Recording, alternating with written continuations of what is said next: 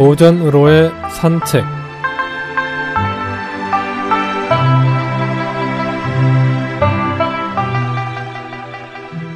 안녕하십니까 김혜영입니다. 오늘은 하차 읍죄란 성어에 대해 알아보겠습니다.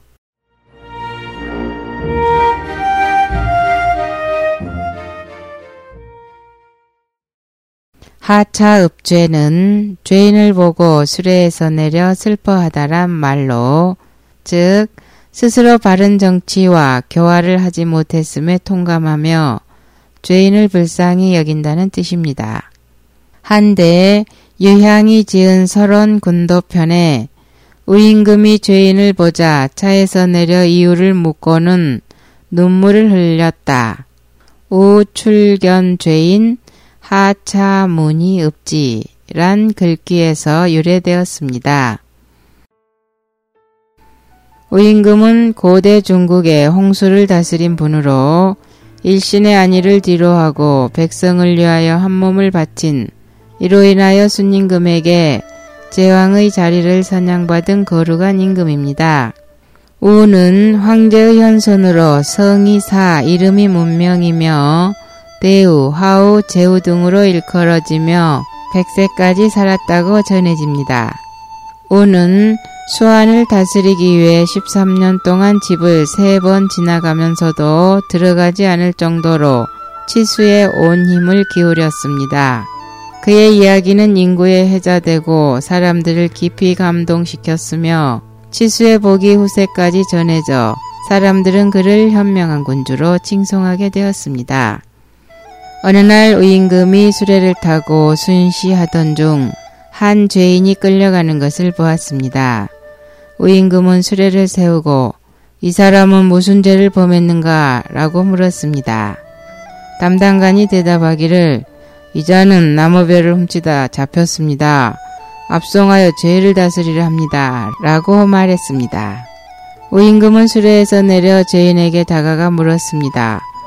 너는 왜 나무별을 훔쳤느냐? 죄인이 두려워 한마디도 하지 못하고 머리를 조아리고 있는데 우임금은 이를 화내지 않고 그를 타이르며 눈물을 흘리기 시작했습니다.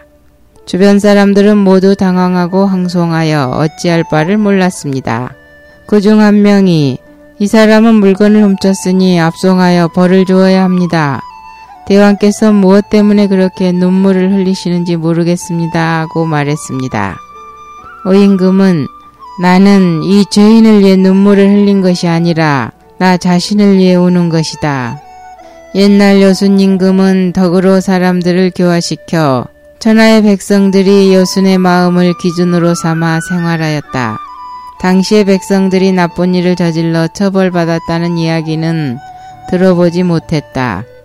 하지만 내가 임금이 되어 덕으로 사람을 교화시키지 못하니 백성들은 자신의 마음을 기준으로 삼아 나와 한 마음 한 뜻이 되지 못하고 도리를 저버리고 죄를 범하였다.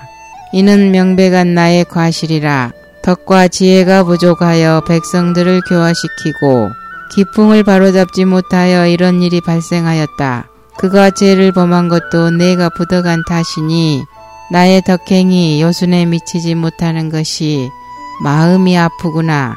우는 즉시 거북이 껍질을 가져오라 명하여 그 위에 백성 유죄 제여일인 백성에게 죄가 있으면 책임은 나 한 사람에게 있다라는 여덟 글자를 새기고 죄인을 풀어주었습니다. 역사에 많은 인물들이 있지만 우임금처럼 자신의 완의를 돌아보지 않고 오로지 백성들을 위해 심혈을 기울인 사람도 드물다고 생각합니다. 죄를 범한 죄인을 탓하지 않고 오히려 자신의 부족함을 찾고 모든 일에 남을 먼저 생각하니 이것이 바로 진정한 성인의 도량이겠지요.